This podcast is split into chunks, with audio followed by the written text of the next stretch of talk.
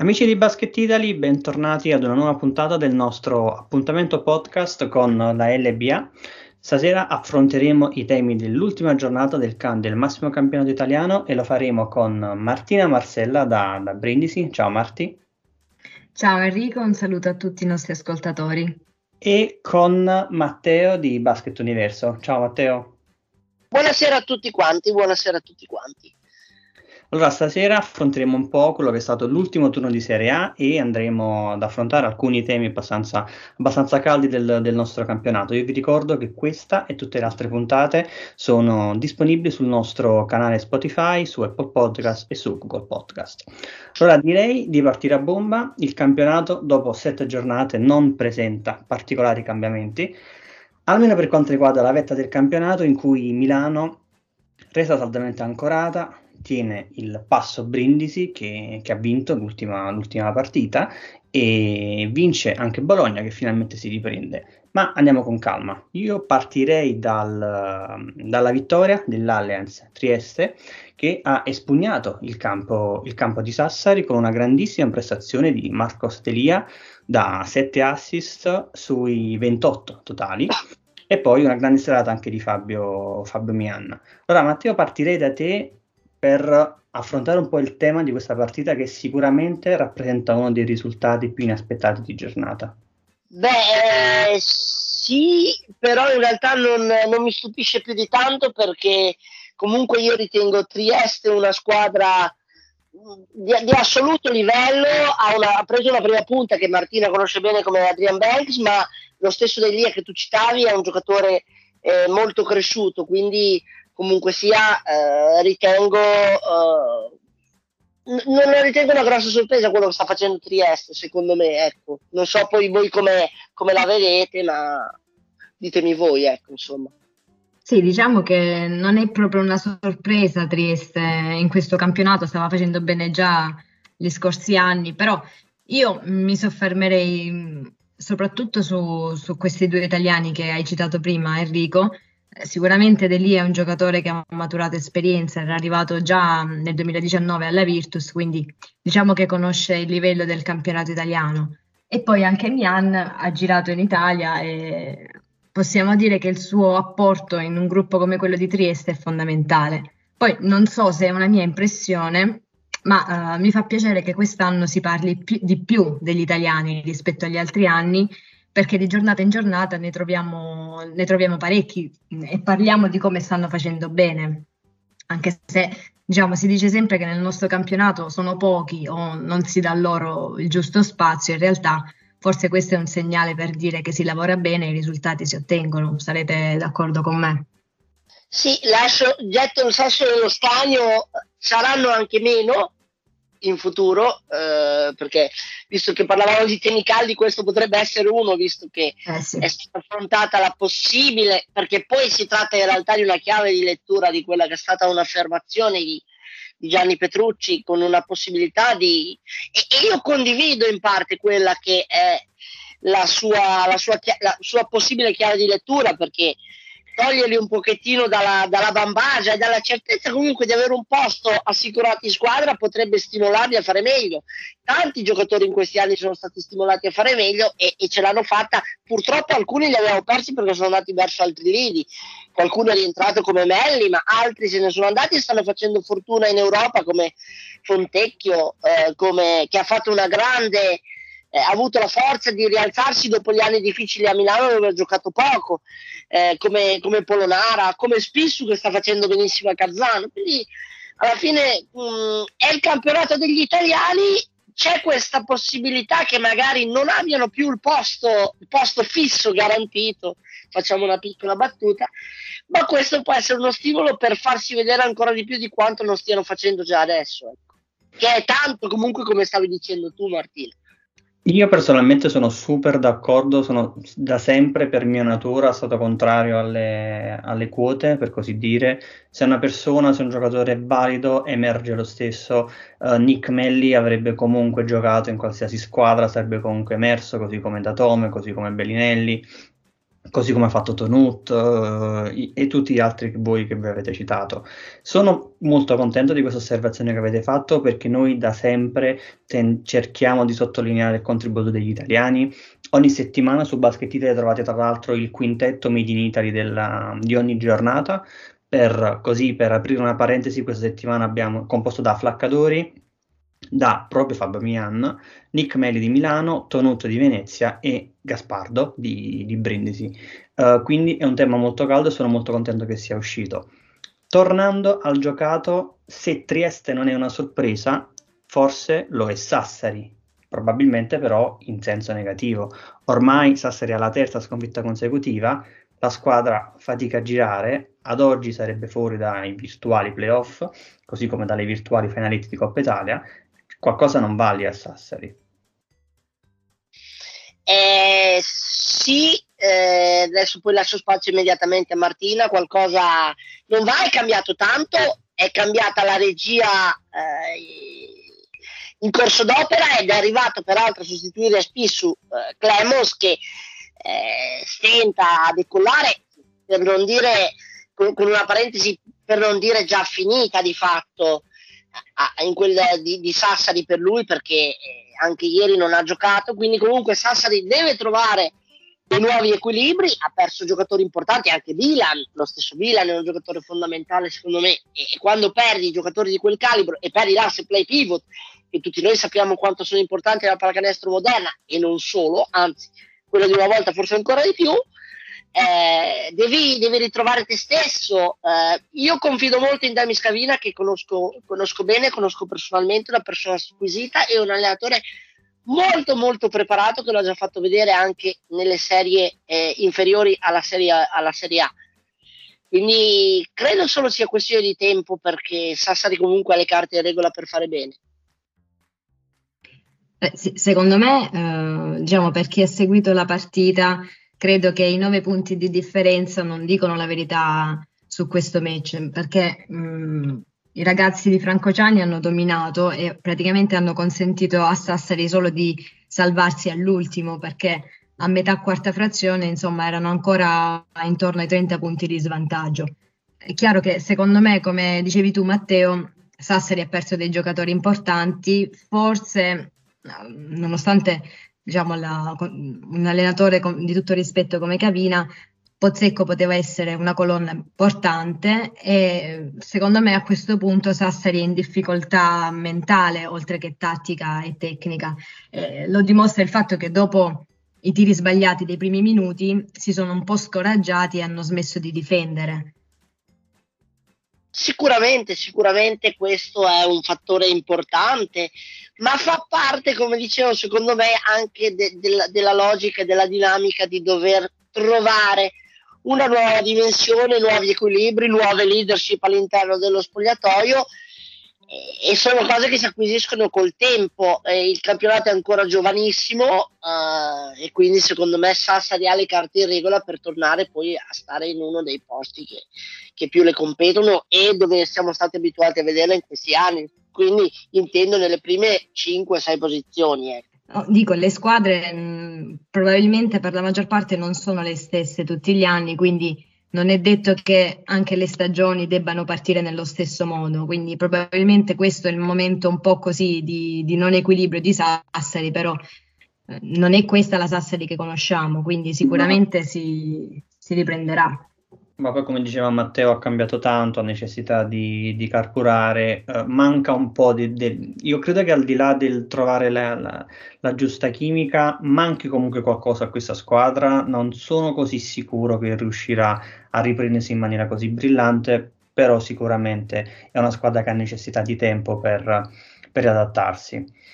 Uh, cambiamenti, farà dei cambiamenti Enrico perché come abbiamo detto se è confermato il fatto che comunque Clemos finisca, uh, finirà ai margini delle rotazioni, eh, ovviamente qualcuno al suo posto, che era il play sostanzialmente titolare designato al posto di Spissu, arriverà.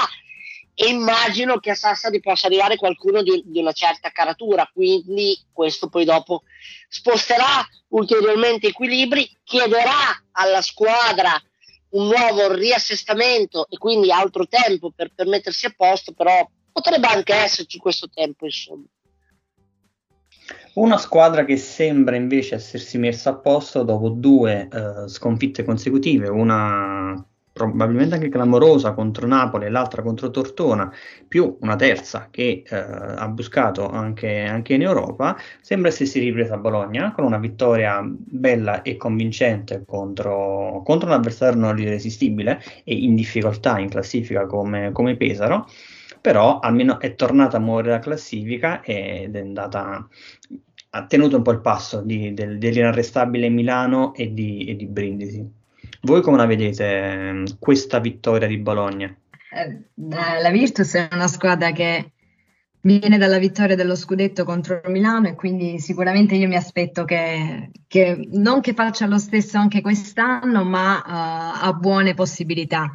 Ha incrementato ancora di più il suo roster e ad esempio Wims è un giocatore che è stato protagonista già lo scorso anno di una bella stagione e se ne è parlato molto, sta continuando su questa scia anche quest'anno, forse silenzioso ma un, gioca- un giocatore elegante, soprattutto costante nelle prestazioni. Poi eh, comunque supportato, ripeto, da un, da un, gruppo in cui ognuno ha delle precise uh, capacità e dei precisi ruoli, ma eh, è il gruppo poi che fa che fa la squadra e che fa le partite e che vince le partite. I passi falsi ci stanno perché mh, mm, probabilmente il doppio impegno anche uh, in Europa costringe un po' uh, alla fatica, ma uh, Bologna sono sicura che mh, mm, darà da filo, da filo da torcere a, a tutte le squadre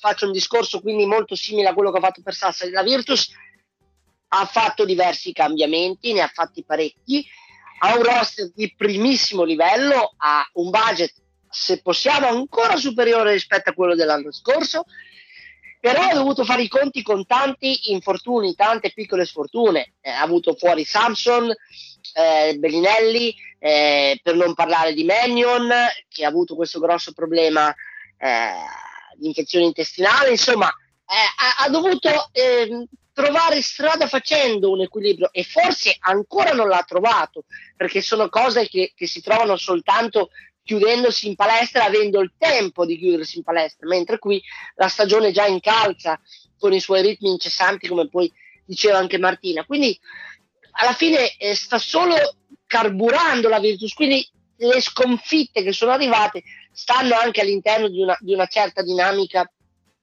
di, di, di, di sfortuna e di situazioni, perché non dimentichiamo che la Virtus ha dovuto cambiare il pivot titolare designato, che era Ekpe Judo, eh, che purtroppo ha, non so se è terminata anzitempo la stagione, ma comunque eh, non, non, si rivedrà fino a primavera inoltrata, se, se, tutto poi per lui dovesse andare alla perfezione, e ha dovuto fare degli innesti per tappare la falla Mannion nel momento in cui il giocatore è mancato, è mancato Teodosic, è mancato Samson, cioè, non ti saprei neanche dire tutti quelli che sono stati, che sono stati gli infortuni con cui Scariò ha dovuto fare i conti. E quindi comunque anche l'innesto di Cordinier a Bass, te, te ne tiro fuori un altro che adesso mi sfuggiva e mi, mi è venuto in mente in questo momento, sono cose che ti obbligano a, a lavorare per passi e, e, e a rivedere un pochettino quelli che erano stati i tuoi piani iniziali. E questo insomma eh, richiede, richiede, tempo, tempo che Scariolo per i ritmi che ci sono non, non può avere, non ha potuto ancora avere, adesso, adesso magari anche con la sosta potrà un attimino lavorare di più su questi aspetti. Ma secondo te se Scariolo deve mettere sulla bilancia il correre in, in Eurocup per raggiungere la competizione più alta a costo di sacrificare il campionato, lu- credi che lo faccia o lui punta a tutte e due? Io penso che una società, ma lo stesso discorso che ti potrei fare per Milano, eh, che fa un investimento di quel tipo, che ha un roster di quel tipo lungo così tanto e non eh, si ponga problemi di scelta. Poi è chiaro, magari può esserci una partita o due partite, cosa che in Milano non ho visto però l'anno scorso e questo forse alla fine ha pesato perché poi è arrivata col fiato corto, con 100 partite quasi sulla groppa, ma anche col fiato corto. Eh, chiaramente, ecco, quello che ti posso dire è che eh, difficilmente si fa un ragionamento voluto e consapevole di sacrificare eh, una competizione rispetto all'altra. Non è così, non credo ragionino così eh, questi grandi allenatori e questi grandi club, perché comunque il roster per poter far bene in entrambe le competizioni, penso ancora di più forse a Milano che è ancora più, più vasto e più lungo, ci siano tutti. Eh, insomma, è solo questione di, di lavorare, di trovare gli equilibri e quando sei costretto a dover inserire 3-4 elementi e a perdere quelli che erano i tuoi elementi pensati inizialmente nel tuo scacchiere, eh, tutto va ripensato, tutto va ricalibrato eh, e, e a peggio, quello che è peggio è che va fatto a stagione in corso quando i giochi sono già iniziati. Assolutamente d'accordo, assolutamente. Allora, io chiuderei il piano, insomma, un po' più superficiale sulla, mm, anche se mica tanto perché poi stiamo entrando molto nel dettaglio, sulla giornata, parlando di un giocatore, poi non parliamo in totale della squadra perché l'approfondiremo dopo, ovvero Ra- Rafael Gaspardo, che nell'ultima giornata è stato il, l'MVP di fatto della, de, de, della, settima giornata con 27 punti vitali nella, part- nel, nella vittoria di Brindisi contro, contro Varese ed è un Gaspardo che effettivamente è al momento l'uomo in più per uh, la squadra pugliese, è il giocatore che è probabilmente il più migliorato a livello statistico del, del campionato, Uh, è passato dai 8 punti di media, se non vado errato, che aveva nella scorsa stagione, a 14, quindi l'ha quasi, l'ha quasi raddoppiato, è un giocatore molto più presente, sta tirando benissimo, nell'ultima giornata ha, credo che abbia fatto 5 su 9, se non vado errato, contro, contro Varese, insomma è il giocatore del momento. E se non sbaglio Martina 5 su 5 nel primo tempo, dico bene? Può essere? O sbaglio, esatto, o... sì. Sì, sì, sì. Ah, io non per essere di parte chiaramente, ma mh, Gaspardo è a Brindisi dal 2019, quindi praticamente con coach Vitucci ha ottenuto la sua consacrazione. Come dicevi tu Enrico, è migliorato tantissimo, eh, sia per quanto riguarda lo sviluppo a livello tecnico, ma proprio anche l'aumento mh, della consapevolezza dei suoi mezzi e poi anche un lavoro fatto con, con il coach nel cambio di ruolo dalla grande ad alla piccola diciamo che ha trovato continuità e eh, dimostra mh, mm, quello che è in ogni partita. È un ragazzo che poi, tra l'altro, sta lavorando sotto ogni aspetto, come, come prima dicevi anche tu, nel tiro dalla media, nelle triple. Mh, mm, ricordo il record di 7 contro Sassari, ma anche in difesa perché poi eh, si fa sentire la sua presenza nelle stoppate, nella, nei rimbalzi difensivi. Quindi anche poi a livello mentale eh, ad esempio nei minuti finali nella partita con Varese, il canestro fatto eh, in step back con prima un palleggio dietro la schiena, oltre che essere stato importante per il punteggio, è stato anche dal punto di vista mentale, perché non ha perso la lucidità in un momento oh, complicato del match in cui gli altri magari mh, provavano e forzavano dei tiri, mh, non trovavano delle conclusioni. Quindi è un ragazzo che assolutamente parte da sesto uomo ma poi uh, in campo si dimostra fondamentale. Sai, più che mai vero il detto non è importante chi parte, chi inizia le partite, ma chi le finisce. Esatto. Sono completamente d'accordo con Martina, passano i giocatori, mi viene in mente Stone, mm, me ne vengono in mente altri, ma uh, alla fine Gaspardo resiste e si eh, ritaglia un ruolo fondamentale proprio, e scusami se ti ricalco ancora Martina, eh, grazie alla sua capacità e alla sua bidimensionalità, cioè la sua possibilità di giocare sia nel ruolo di ala piccola con un tiro da fuori veramente, veramente sempre più importante, sia in quello di ala grande perché i centimetri, non gli, centimetri tanto i centimetri quanto l'atletismo non gli mancano, quindi è un giocatore in grado di mettere in difficoltà eh, molti pari ruolo e più ruoli non a caso, visto che ne parlavamo pochi, pochi istanti fa, era finito anche nel mirino della Virtus Bologna che lo ha corteggiato prima del, del, rinnovo, del rinnovo pluriennale con Brindisi.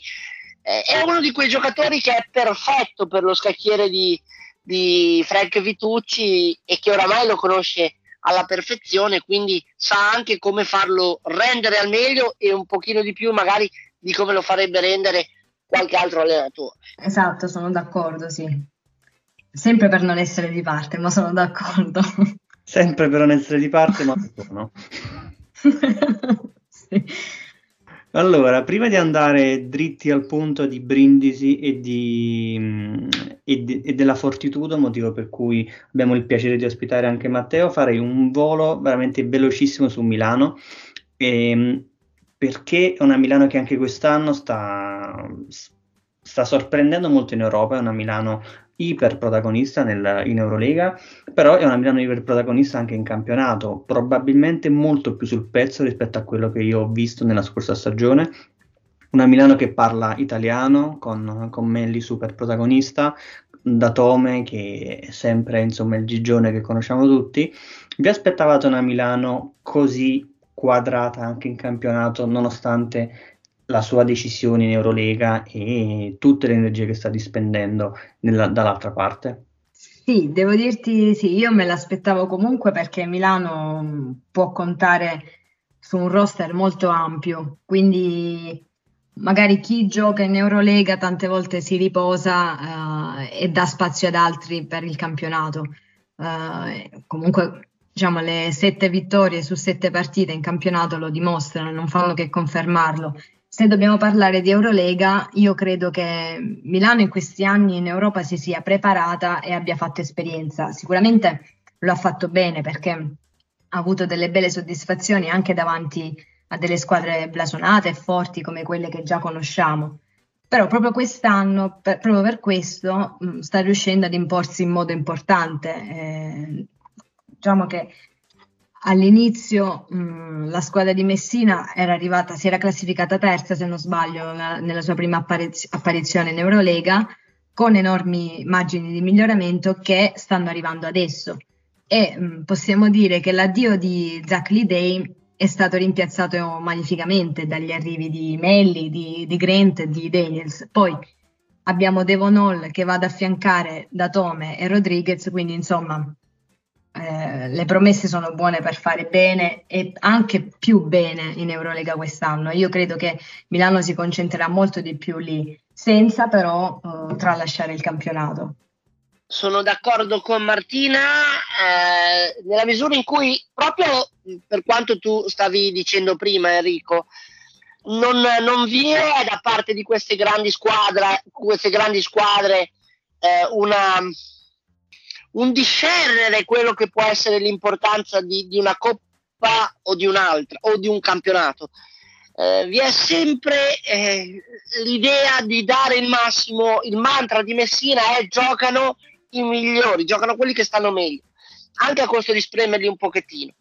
E quindi, che è stato poi però forse un problema un pochettino di Milano eh, in chiave campionato alla fine dello scorso, dello scorso anno. Eh, però la, la, squadra è lunga, è molto più profonda, eh, è stato fatto un lavoro di scouting importante perché prese come Devon Hall eh, non sono prese scontate, cioè non sono quei giocatori sotto i riflettori che tu eh, prendi e magari strapaghi, paghi cifre folli, sono quei giocatori che vanno conosciuti, vanno studiati e quindi in questo Milano ha dimostrato di fare un lavoro di scouting piuttosto importante, piuttosto importante. Quindi eh, non, eh, sicuramente eh, l'idea e la possibilità di Milano di alzare ulteriormente l'asticella eh, c'è e, e, si vede perché anche in Eurolega mi dà l'idea di, di esserci una marcia in più. Anche se, e qui però non voglio sminuire quello che è il lavoro di Milano, ho notato che un pochettino il livello attorno dei competitor si è leggermente abbassato, almeno per il momento, perché poi dopo tutti sappiamo che con una quantità tanta e tale di partite tutto può cambiare nel giro di poche settimane. Anche se mi pare abbastanza chiaro che l'impostazione di Milano per un altro campionato europeo di vertice eh, ci sia, ecco. Eh, poi è chiaro che tutto può, può succedere, eh, come diceva il mio caro amico Pecile, però ehm, ovviamente eh, l'idea e le potenzialità da parte di Milano ci sono. E in campionato sono arrivati italiani che hanno alzato l'asticella, penso a Melli che eh, è un titolare di lusso, penso allo stesso Ricci che è stato protagonista con la Virtus l'anno scorso. Eh, Alviti tornerà utile perché vedrete che sarà un giocatore che secondo me potrà tornare utile con il suo tiro da fuori e con la sua grinta. Ci sono tante piccole cose, ci sono tante piccole situazioni che ci fanno capire che eh, se, se, se, se, mai si, si fosse potuto eh, a Milano l'asticella si alzò. Ecco. In tema asticella dobbiamo per forza spostarci a un punto più basso di questa asticella, do, con un'altra società gloriosa del nostro, del nostro basket e parlo della Fortitudo, della Fortitudo Bologna che finalmente è tornata a vincere. Un inizio di stagione terribile, successo di tutto e di più a Bologna, non stiamo neanche a ricordarlo, dall'addio di Repecia, infortuni, partite scomperse, insomma, di, di ogni. Dopo cinque sconfitte in sei partite, Bologna torna a vincere, una vittoria a mio avviso convincente contro, contro Treviso, eh, grazie ad un ottimo primo quarto dove i ragazzi sono partiti veramente, veramente a bomba. Una vittoria condotta da cinque uomini in doppia cifra, che non è andato assolutamente da trascurare, però questa vittoria dà un po' d'animo, dà un po' insomma una boccata d'ossigeno e ci fa molto piacere, l'abbiamo anche già citato in precedenza, il, uh, la super prestazione di Baldasso che ha realizzato 14 punti ed è uno degli italiani che si sta facendo spazio, sta crescendo, sta giocando bene, anche lui ha tirato benissimo, 4 su 6 da 3 punti, però a Bologna al di là di tutte le difficoltà, bisogna comunque che si prenda insomma, un indirizzo. Anche la telenovela di Kit Lanford, che sembra finalmente essere raggiun- aggiunta al capolinea, dove probabilmente non arriverà più. Insomma, Matteo, facciamo un po' il punto della situazione in casa Bologna. Allora, Fortitudo è partita con, con, grosso ritardo rispetto a tante competitor, perché alla, alla, alla raduno a Lizzano in Belvedere c'erano soltanto cinque giocatori eh, e questo forse ha un pochettino messo in allarme Repesa che poi si è trovato a rincorrere una serie di situazioni a sistemare una serie di situazioni che poi non è più riuscito a sistemare dovendo alzare bandiera bianca anche per qualche piccolo eh, problema di salute come lui stesso sottolineava però pian piano le cose si sono normalizzate anche se anche in questo caso gli infortuni hanno avuto un peso. Basti pensare a Fantinelli che a tutt'oggi non sappiamo ancora quando potrà tornare, anche se le notizie sono abbastanza confortanti e parlano di un ritorno nel giro di pochissime settimane, ma comunque parliamo di un giocatore che si è operato a maggio, quindi voglio dire, è un giocatore che avrà bisogno uh, di tempo per entrare nei meccanismi di questa squadra. È dovuto arrivare già un playmaker Duram, uh, come Duram, molto interessante per tappare questa questa falla lasciata da Yuri Fantinelli. Ci sarà con tutta probabilità l'addio di un giocatore come Malakai Richardson che eh, per me ha un talento discretamente importante, ma è poco incline alla disciplina di squadra, secondo me, quindi ha avuto un pochettino questo problema.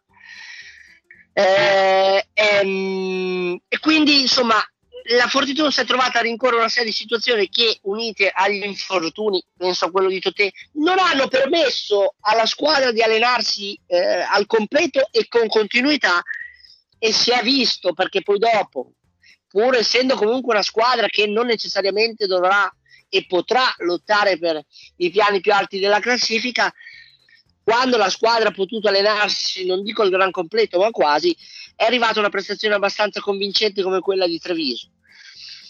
Gli equilibri, anche in questo caso, sono da affinare, sono da trovare. Eh, il fiato sul collo delle squadre che sono nella zona più bassa della classifica c'è, ma la fortitudo, anche per via di un fattore paradozza, io domenica ero presente alla partita e posso dirti che eh, l'ambiente, così com'era prima della, di questa maledettissima epoca Covid, sposta eh, e quindi secondo me questo la squadra lo sentirà e potrà essere una, un boost, una spinta importante per, per, aiutare i ragazzi di Martino che è un, giocat- un allenatore che secondo me queste situazioni sa gestire abbastanza bene. I giocatori non mancano perché ci sono giocatori molto interessanti, penso a Brandon Ashley, penso a a me piace molto anche Grossel che devo fare una piccola critica a Martino contro, contro Treviso. Nel primo quarto contro Sims aveva fatto molto bene poi è stato un po' dimenticato in panchina ha giocato soltanto 10 minuti e Sims dall'altra parte ha spadroneggiato l'ex di turno chiudendo a 24 eh, quindi comunque insomma voglio dire ehm, ci sono poi un pochettino di situazioni da, da, da sistemare da, da, mettere a posto però la Fortitudo eh, alla fine troverà la sua strada potrebbe arrivare tu parlavi di Kit Langford un altro innesto nelle prossime settimane nei prossimi mesi ma, ma anche così eh, perché se penso anche a Goodmus che è uno di quei giocatori indiziati al taglio è un giocatore che comunque può garantire un certo tipo di equilibrio e, e difensivamente è un giocatore piuttosto importante. Eh, gli elementi non mancano per fare bene. Mi ha colpito molto, come dicevo, Ashley, eh, Duram.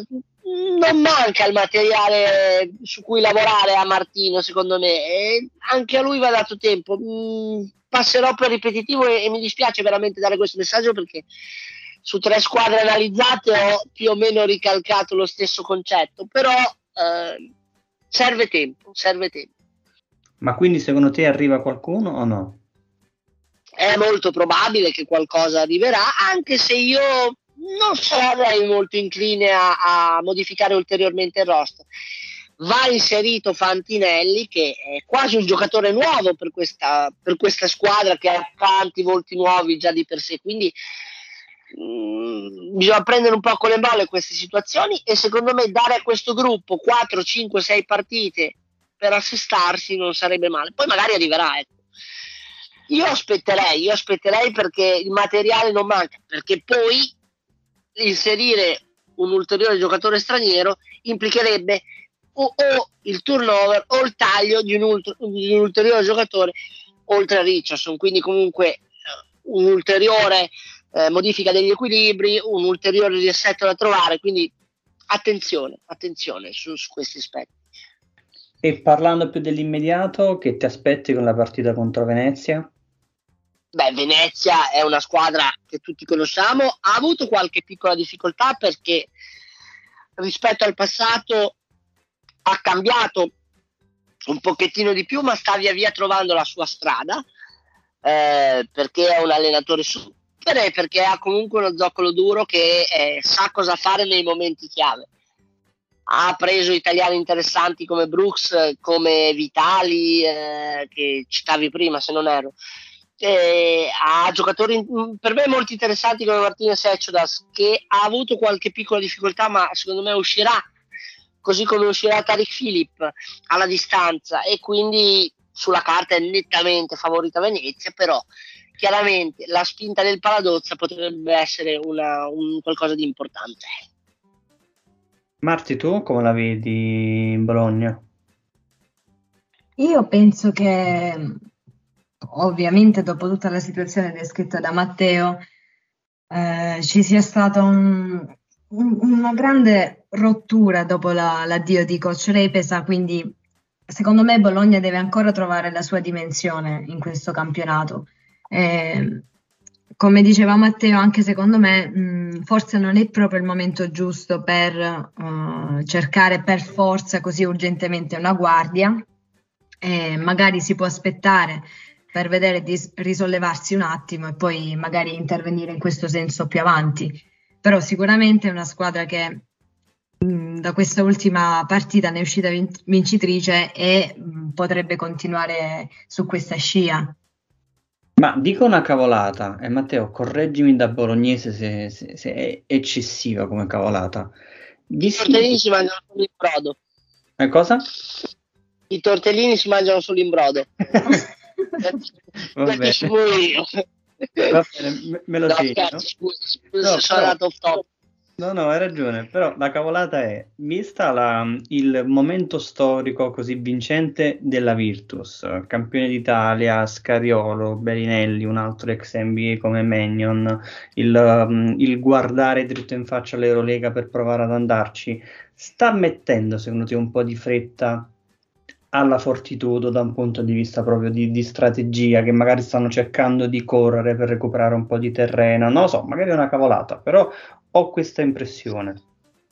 Io penso e temo che, temo, cioè nel senso, penso che eh, la consapevolezza di vivere su due binari completamente differenti ci sia eh, in casa Fortitudo, anche se comunque la voglia di ben figurare e di mettersi in mostra da, di fronte al pubblico fortitudino che è piuttosto esigente ma al tempo stesso follemente innamorato della sua squadra come, come forse nessuno in Italia, forse nessuno in Europa.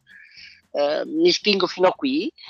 Um, ci sia però la consapevolezza di vivere su un binario differente rispetto alla Virtus e di vivere un'epoca totalmente differente da quella del, degli anni d'oro di Basket City nei quali Virtus e, e Fortitudo viaggiavano parallelamente cercando di contendersi tutto quello che ci si poteva contendere ci sia ecco quindi alla Vabbè. fine a Fortitudo sa di dover partire da una posizione di grosso sfavore rispetto a quella che è la Virtus, però poi ovviamente, soprattutto poi nella nicchia del derby, che è qualcosa che auguro di vivere a tutti quanti, quelli che amano questo sport, ehm, la voglia di ben figurare in una partita come questa e in una rivalità cittadina come questa che porta dietro a sé tutta una serie di situazioni anche extracampo straordinarie e uniche nel loro genere,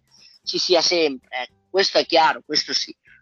Va bene, ho, de- ho detto la cavolata. Okay. No, oh. no, no, è un pensiero, giustamente, chi oh. non è esattamente all'interno della dinamica bolognese può giustamente vedere, una, avere e vivere una chiave di lettura differente da quella che può essere la mia o quella di qualcun altro. Poi in un'altra puntata approfondiamo il discorso dei tortellini, ma per il momento andiamo in Puglia e trasferiamoci con la tagliedda di riso con patate e cozze, se non mi ricordo male. Eh, più o meno un po' più verso Bari, noi un siamo più, più verso Bari. Vabbè, e sulle cavol- le cavolate passano a due. Allora, eh, parliamo di Brindisi che vive un momento molto diverso da, dalla Fortitudo.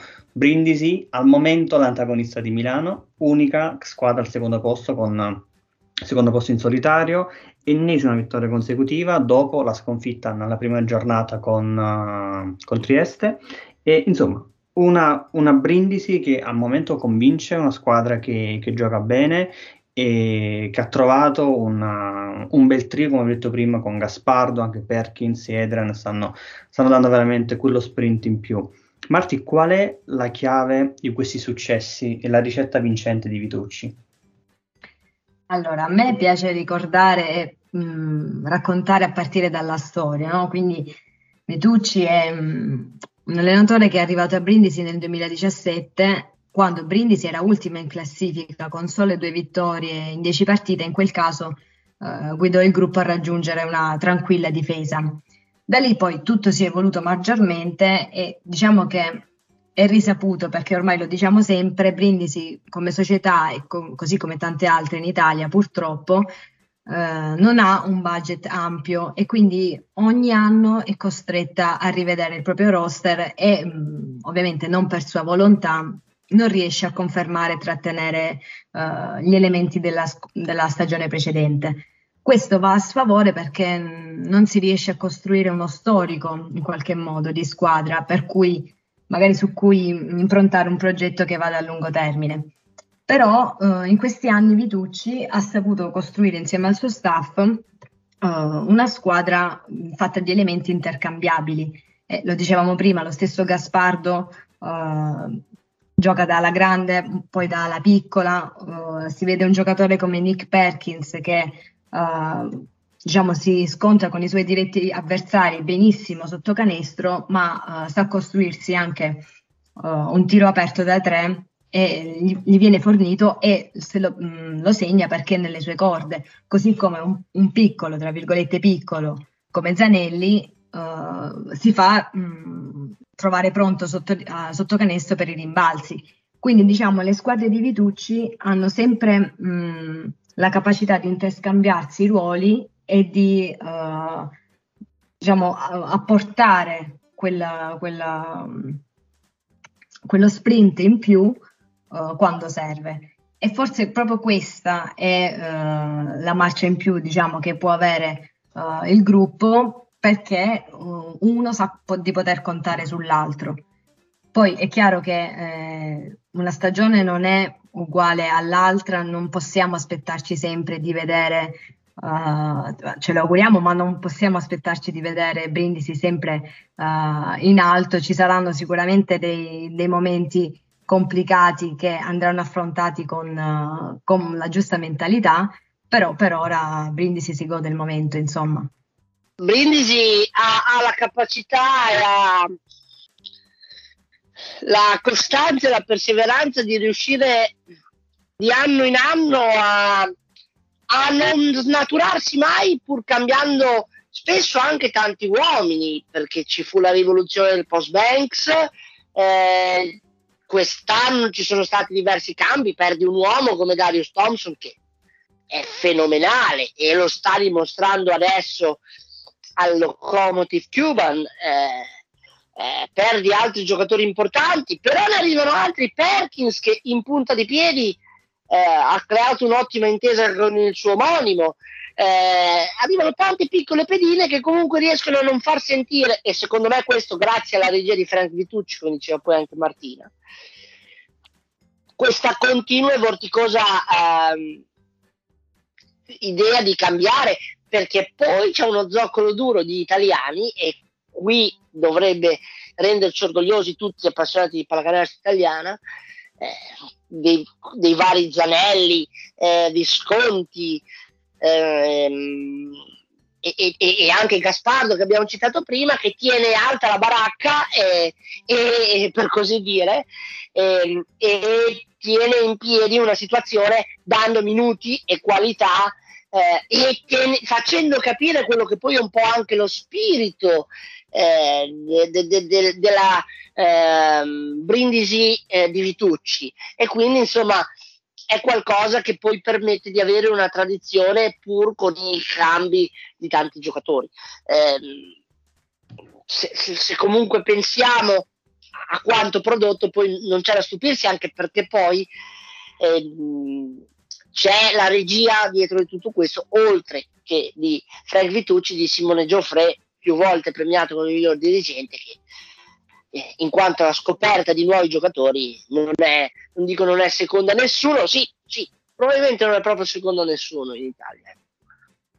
Pienamente sì, per, scusami Enrico, volevo giusto collegarmi a quello che ha detto Matteo. Secondo me mh, quest'anno è vero che poi ormai non possiamo più parlare di inizio campionato perché siamo a metà novembre, quasi a metà novembre, siamo alla settima di campionato, eh, però secondo me qualche elemento, qualche giocatore di Brindisi ancora non è emerso del tutto.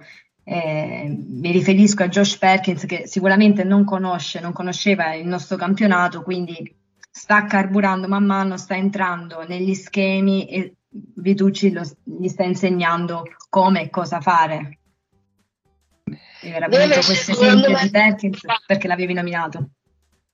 Deve, venire, deve trovare giustamente forse un pochettino di continuità di rendimento, aspetto che sicuramente aveva caratterizzato il buon, il buon Darius Thompson. Eh, non, non, era, non, è sicuramente facilmente sostituibile, eh, ma anche la logica di dover per forza sostituire un giocatore, secondo me, è, è, è, è sbagliata. No? Eh, faccio un esempio, passatemi l'off topic che forse vi farà anche ridere quando ci si lascia con un fidanzato o con una fidanzata, l'errore più grande è di cercarne un altro con le stesse caratteristiche, perché se no eh, si sarebbe rimasti con, con, con, il precedente fidanzato, fidanzata o, o, o moglie o marito. Eh, evidentemente si cercano stimoli e situazioni nuove e si devono trovare equilibri nuovi. Lo stesso va con i giocatori. Adesso c'è un giocatore che ha caratteristiche diverse. Attorno a lui e assieme a lui si crea una, una dinamica che può, questo sì, avere la stessa efficacia, la stessa anche bellezza armoniosa e tattica tecnica di quello che c'era prima. Bellissimo, io quasi chiuderei con, con, questa, con questo parallelismo, però devo farvi l'ultima, l'ultima, domanda. Tutto quello che avete detto, però Brindisi sembra che se lo scordi in Europa. è una squadra molto diversa da quella che vediamo in campionato, con record negativo, tre sconfitte in tre partite, due tra l'altro arrivate nel, poco prima del, diciamo, del finale. È una squadra molto diversa. Qui forse Matte vale quello che hai detto tu, ma all'inverso di Milano, cioè una squadra che ha un roster così, uh, così puntellato per far bene una competizione, ne sacrifica per forza un'altra? Sai, la Champions League um, secondo me ha alzato la sua asticella e secondo me se, se stasera ci ascolta Tamberi eh, è più contento, l'uomo più contento del mondo, anche se si vorrà riposare dopo le fatiche estive. Um, l'asticella in Champions League si è alzata molto, anche perché se si ragiona in un'ottica di dialogo tra FIBA eh, e Eurolega, probabilmente come seconda competizione dietro all'Eurolega, quella che prenderà il sopravvento negli anni sarà secondo me la Champions League, che sta acquistando secondo me sempre più potere contrattuale e di prestigio. Quindi ehm, le squadre si alzano a livello e bisogna avere forse un roster un pochettino più lungo rispetto a quello che potrebbe avere Brindisi, ma le stesse difficoltà le può avere Sassari, le sta avendo Sassari, poi le ha di, di, di inverso anche in campionato. La stagione è comunque anche lì abbastanza lunga perché c'è questo gironcino che nonostante tutto è ancora recuperabile per Brindisi. Bisogna vedere, bisogna vedere. L'Europa perdona meno perché ci sono squadre molto più competitive, forse, che, che, che, che rispetto a una media, medio-bassa classifica italiana. Quindi eh, serve pazienza, anche se magari può sembrare all'apparenza che non ci sia, ma, ma, una vittoria o due vittorie, a maggior ragione poi con il punteggio del punto preso anche in caso di sconfitta, possono cambiare tante cose. Capito? Sì, io sono d'accordo con Matteo perché mh, il livello di questa competizione si è innalzato e Brindisi nelle precedenti edizioni comunque ha fatto mh, il possibile per, per, fare una bella figura. Ecco, non, non, aveva mai cominciato questa competizione in, questo modo come, come, lo sta facendo quest'anno. È pure vero che eh, abbiamo visto Brindisi in queste prime tre uscite soffrire tanto la superiorità dell'avversaria, che sia in fase offensiva che sia in fase eh, difensiva. Però eh, è pure vero che anche se Brindisi ha zero vittorie, mh, su tre gare ha la possibilità di vincere la prossima uh, quando comincerà il ritorno e ospiterà il Darussafaka proprio a Brindisi per provare a qualificarsi al play-in con la terza piazza. Quindi diciamo che non tutto è compromesso, però sicuramente è difficile. Anche lì sta a Vitucci trovare la chiave, la famosa chiave di cui parlavamo prima, però uh, portarla in una competizione uh, più alta, diciamo, confrontarsi con squadre superiori. Tutta esperienza anche per i più giovani, come Visconti, che se non sbaglio è il 98, quindi comunque ancora giovane, Zanelli stesso ancora molto giovane, per loro è tutta esperienza. Oh, da, parlavamo di Rafael Gaspardo, che se non era un 96, 97. 93. 93, ok, no, allora sbagliavo io. Comunque, eh, tutta esperienza per, per, per, questi giocatori. Tengo buono il mio ragionamento su, su Visconti, che conosco personalmente, e, e su Zanelli, quindi è, sono esperienze che anche se non vanno come ci si aspetta tante volte, eh, ti danno, ti lasciano qualcosa che poi negli anni a venire eh, ti aiuta a crescere e ad alzare il tuo livello.